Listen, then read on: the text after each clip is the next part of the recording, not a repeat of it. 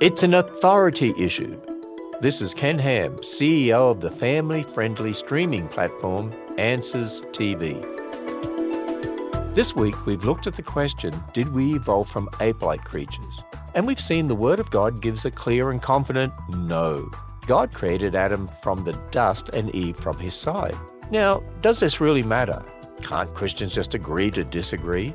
Well, no, and here's why. If you read Genesis on its own, you won't find evolution or millions of years anywhere.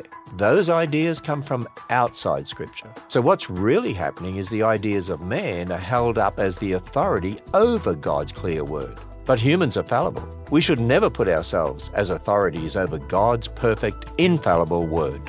Find answers to your questions, fun family content, and biblical worldview teaching on our streaming platform, Answers TV. Learn more at AnswersRadio.com.